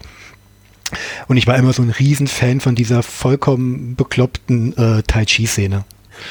Die finde ich einfach schön. Vor allen Dingen, ähm, weil er das einer der wenigen Momente ist, in der Michael Caine mal seine musikalischen Muskeln spielen lassen kann. Ja, sehr gut, dass du nochmal zur Sprache bringst. Hm. Ja, ähm, weil der ist, obwohl er ja klar, die, die, die, die Querverbindung, warum er diesen Film vertont hat, ist, ist logisch. Zu dem Zeitpunkt, äh, glaube ich, hat Joel Silver fast niemand anderen ähm, engagiert, außer vielleicht Alan Silvestri für mhm. nach Predator. Aber der hat, er hat verhältnismäßig wenig zu tun. Er orientiert sich ja sehr an seinen ähm, in Lethal Weapon etablierten ähm, Strukturen. Also mhm. es ist auch viel die Gitarre zu hören, die ich Little Weapon eigentlich Eric Clapton zuordnen, aber gut, mhm. ist hier nicht. Aber sie kommt halt selten groß vor, weil der Rest des Soundtracks ja mehr aus diesen, ja, Rock-Songs besteht und ja. dann fällt sie mir in dieser Tai Chi-Szene noch deutlich mehr auf, wenn dann halt auch so ein bisschen diese, dieses, dieses Mystische damit einfließen soll, mit so einem merkwürdig treibenden ähm, Hintergrund. Ach, ich mag die Szene einfach. Die ist schön. Also wenn ich schon nach einer gefragt werde, dann ist es die. Ich glaube, was so ein bisschen mir vorbeigeht, äh, Stichwort Musik, ist diese ganze ähm, Geschichte rund um Jeff Healy, der hier Cody spielt, dessen eigene Band ja auch in dem Film prominent platziert ist, der mehrere Songs spielen darf, der auch in den USA ein bekannter Rock- und Country-Musiker war, war, muss man sagen, weil er ist ja relativ jung gestorben. Und ich habe das Gefühl, der Film will den als, sagen wir mal, wichtigere für Dalton oder eben auch sympathischere Figur verkaufen als ich sie schlussendlich wahrnehme, weil für mich ist er letztendlich fast zu bedeutungslos. Ich, ich finde gut, dass er ihn eben ankündigt, dass eben Dalton quasi da in, ins Double Deuce reinkommt und erstmal hier sagt, ja, der, der, der Song ist für Dalton oder es, es geht hier nee. um einen Mann namens Dalton. Was, was sagt genau. er genau? Nee, genau, nachdem er äh, das erste Mal aktiv geworden ist und alle ihn angucken, und wer ist denn das? Mhm. Und meint er ja dann nur, äh, der Mann heißt Dalton. Also auch wieder so eine, ja. zahlt auch wieder auf diese, diese mythische Überhöhung dieser Figur ein. Die einen sind begeistert, aha, das ist Dalton und die anderen, da schlottern die Knie, weil sie hören, ach, das ist dieser Dalton. Und er eignet sich eigentlich äh, perfekt so als Damsel in Distress, als der beste Freund neben eben Garrett, aber Garrett mhm. hat ja selber auch einen, einen harten Nicken Haken, der kann sich schon, zu, der, der weiß sich schon zu helfen, eigentlich als jemand, der dann am Ende doch nochmal entführt wurde, würde oder dem irgendwie Leid zugefügt wird und das passiert dann eben auch einfach nicht. Also eine, eine der vielen Sachen, die in diesem Film, in dem sehr, sehr viel passiert, eben dann doch nicht passieren. Genauso wie ich eigentlich damit gerechnet hatte, dass Dr. Clay, diese Person optisch irgendwo zwischen Barbie, Paris Hilton und einem Flutschfinger auch in Gefahr gerät, weil sie ist eigentlich dafür prädestiniert, genauso wie Cody, der blinde Sänger, so als eher, eher schwach angelegte Figur und zumindest körperlich schwach mit dem Defizit. Sie eben, weil sie eine Frau ist, oh, und er eben, weil er ein, ein, ein blinder, sehr sensibler Musiker ist. Aber das passiert eben alles nicht. Also diese Figuren verpuffen eben alle so äh, gegen Ende zunehmend und jetzt bin ich eigentlich, jetzt wollte ich eigentlich was Nettes über den Film sagen. Lande ich wieder bei einem Kritikpunkt. Um was Nettes über den Film zu sagen.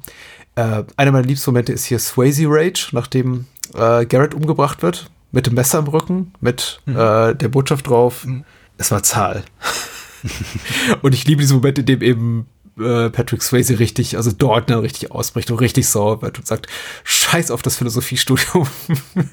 Jetzt Rollenköpfe. Ich meine, das ist ja das, das, was wir als Publikum dann auch in dem Moment sehen. Ich meine, wir, wir mussten gerade den Tod von Wade Garrett, der ja wirklich quasi übersympathisch in dem Film ähm, auch dargelegt wird. Also der so halb äh, am Leben gelassen wird, nur um ihn dann eine Szene später umzubringen. Ja, genau. Wie perfide. Ja, ist wirklich schon böse, aber oh, was soll man machen? Was soll man machen? was soll man machen? Ja, ja, was soll man machen? Äh, nein, ähm, aber nochmal ganz kurz zu den Punkten zurück. Also, weil du jetzt sagtest, diese Szenen gibt es halt nicht, dass einer von ihnen, dieser beiden Figuren äh, irgendwie in Gefahr gerät. Also, ich will nicht ständig über einen Film reden, den wir nicht haben, aber durch diesen, durch den, durch den Auftritt von Kelly Lynch im Finale, die dann mhm. plötzlich aus dem Obergeschoss runterrennt, unterstelle ich mal, da war zumindest mal was gedacht oder ja. geplant. Und ähm, was Jeff Healy angeht, von wegen Lieblingsmomenten, das ist so ein, das ist so ein ganz kleiner Moment, aber ich, der wirkt so authentisch, so nicht gespielt, wenn ähm, Patrick Swayze in die Bar kommt, sieht, dass äh, Jeff Healy da äh, seinen Auftritt hat, er dann seinen Auftritt eine Pause macht und Jeff Healy zu ihm, äh, und Patrick Swayze zu ihm hinter die Bar kommt. Dann kommen doch erst diese Bandmitglieder raus. Mhm und sehen ihn und er, er macht dann den, die Hand äh, vor, den, vor den Mund, sagt, ihr sollt, ihr sollt ruhig sein. Ich weiß nicht, ich gucke mir das jedes Mal an, denke, das, das, wirkt nicht gespielt. Das wirkt wirklich wie, wie ein alter Kumpel, der da hochgeht und sich einfach freut, äh, einen alten Freund zu sehen. Hm. Ich weiß nicht, die, die Zahl, irgendwie zieht mich jedes Mal. Das sind drei Sekunden, die sonst wahrscheinlich keinem auffallen, aber ich habe da immer Freude dran. Ich mag eben tatsächlich die offensichtlich innige Beziehung zwischen den beiden und die langjährige genau. Freundschaft. Genau. Ähm, und ich finde es eben so bedauerlich, dass relativ wenig daraus gemacht wird. Aber wie gesagt, ich möchte auch nicht auf den Kritikpunkten jetzt allzu lange rumreiten. Äh, es, es boten sich für mich einfach nur Möglichkeiten an, die der Film hier und da nicht nutzt, um dann doch in letzter Konsequenz zu sagen, lass uns lieber ein Brett harter Actioner sein. Und das ist er ja auch. Er ist jetzt aus gegebenen Umständen, der Film ist Ende der 80er erschienen und da war eben die MPAA auch relativ rigoros, was so Gewalterstellung oder eben nicht Gewalterstellung betraf, äh, nicht gerade eben blutig. Es gibt ein paar blutige Momente, aber ich, dafür, dass er eben dieses Image hat als Schmuddelfilm und ich glaube in Deutschland auch lange, lange Jahre, ab 18 Jahren freigegeben war, fand ich erstaunlich unblutig. Ich würde sogar behaupten wollen, ich würde mit denen ohne, ohne Reue mit äh, einem Menschen in jugendlichem Alter äh, angucken wollen. Wenn man so ein paar Jahre älter ist, dann, dann darf der den mitgucken. Ja. Das ist schon okay. Und bei der, bei der Sache hier mit dem Hals aufreißen, sage ich, dann guck eben mal weg. Ja, aber in, genau. so wie es meinen Eltern bei mir damals Wobei man da auch recht, relativ wenig sieht, ne? Äh, ich bin jedes Mal überrascht, wenn ich die DVD gucke, weil wir hatten damals eine alte, verranzte VHS und wenn man halt so eine Sicherungskopie gemacht hat, dann hat ja die Bildqualität auch ein bisschen drunter gelitten. Ich habe das nie so deutlich gesehen. Ich bin da schon, bin da bei, doch immer noch bei DVD immer überrascht, wie viel man dann doch erkennt. Ah, und das aber, ist nicht mal ein ähm, aktuelles, top aktuelles Medium, Markus. Richtig. Ja, ich habe leider die Blu-ray verpasst und die gibt es mittlerweile ja nur noch zu Mondpreisen. Ähm, ah. Was mich einfach ärgert Nee, aber äh, noch kurz zu, zur, zur Gewalt. Ähm, abgesehen davon, dass das heutige jugendliche Publikum ja ganz anderen Sachen ähm, Zugriff hat und ganz andere Sachen gewohnt ist, klar ist er nicht mehr sonderlich hart. Aber die Gewalt steigert sich ja von, von Mal zu Mal. Das ist ja das, was ich halt meine. Am Anfang haben ja diese ganzen Schlägereien ja, ich will nicht sagen, so, so einen spielerischen Charakter. Klar, da wird auch mal das Messer gezückt und mal eine kleine Verletzung am Arm beigebracht, aber es ist nie grafisch, es werden nie Knochen wirklich gebrochen oder sowas. Es hat, es hat was von so einer, von, von so ein paar, ein paar Kids, die halt elegant sich prügeln, bis es dann halt plötzlich zum, in der letzten halben Stunde dann halt immer ernster wird. Also ab dem Moment, wo Jimmy der Kehlkopf rausgerissen wird, ist ja dann Schluss mit lustig und ja. es wird ja auch immer härter.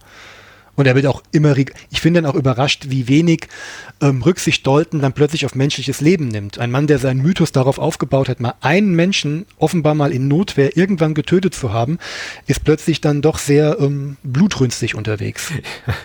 es ist, äh, es ist so unwahrscheinlich, wie dann doch in letzter Konsequenz glaubwürdig. Ich fand auch ja. gut, dass so noch mal eine Sache, die mir wirklich nicht aufgefallen war, so bewusst äh, hingewiesen hast auf die, auf den Mangel an Präsenz von Ordnungshütern, also staatlichen Ordnungshütern, einem Sheriff, einem Deputy, wem auch immer, dass sie einfach nicht da sind, bis auf wenige kurze Momente. Und wenn sie dann da sind, sind sie im Grunde redundant, weil sie einfach weg äh, herauskomplimentiert werden mit, wir brauchen euch gerade nicht, hier ist nichts passiert, haut doch ab. Ach, also alles, alles klar. Also wie schlüssig dieser Mikrokosmos wirkt da in Missouri als komplett gesetzloser Raum, in dem gefühlt wir uns in einer Stadt bewegen, in der es wirkt so, als ob da sehr wenige Menschen leben und die Hälfte von denen ist kriminell. Ja, und die andere Hälfte leidet unter Ben Gazzara.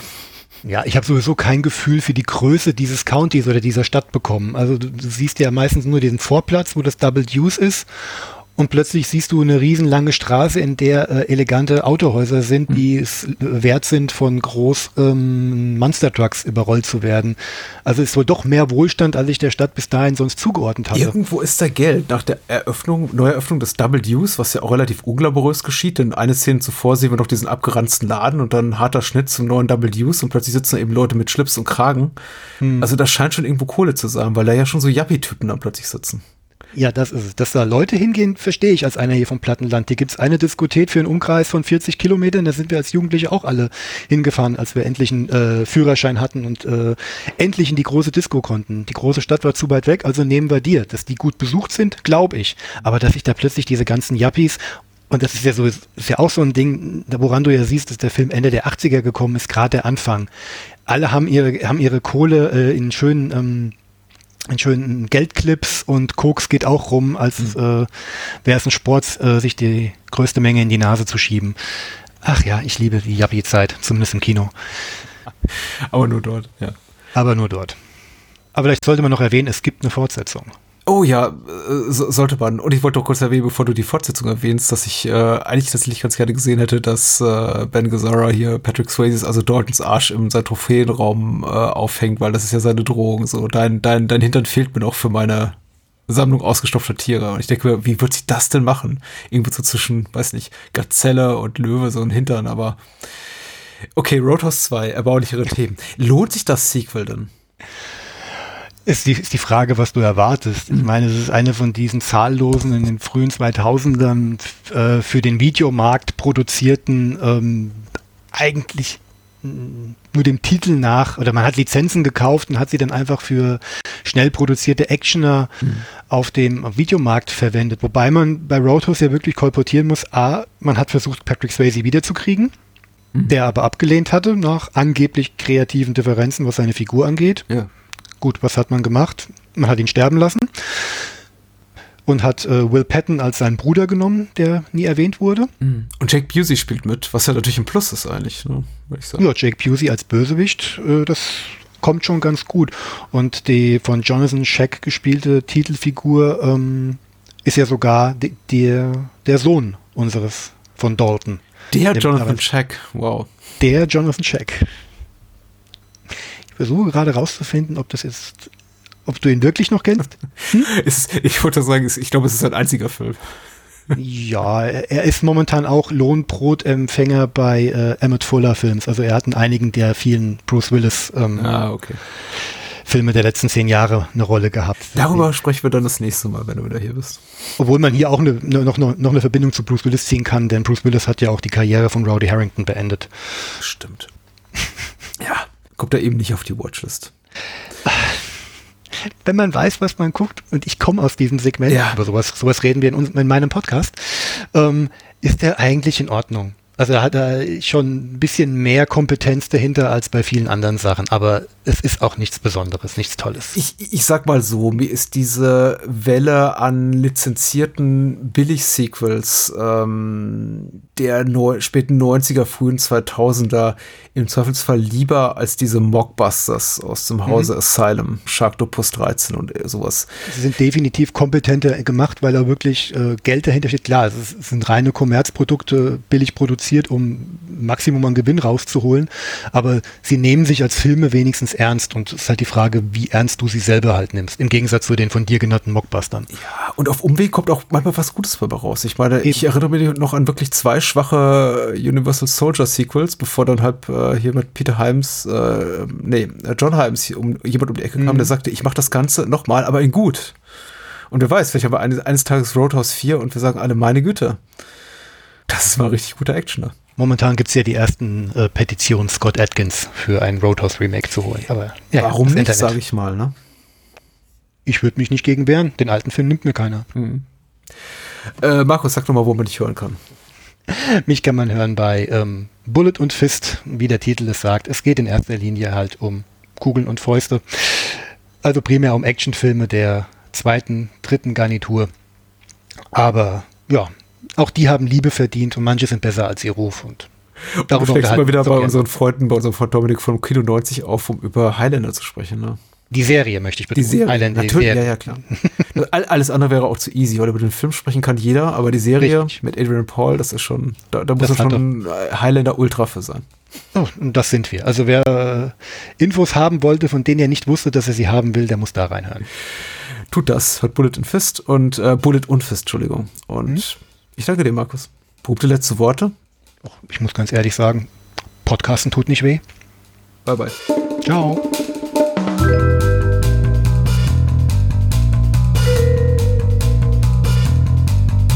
Das war's. Mehr Bahnhofskino und die Bahnhofskino Extended Edition gibt es bei iTunes, Spotify und überall, wo es gute Podcasts gibt. Und denkt bitte daran, eure Unterstützung durch eine Patreon-Patenschaft oder PayPal-Spende sichert diesem Podcast das Überleben. Unter bahnhofskino.com findet ihr alle Möglichkeiten, uns unter die Arme zu greifen.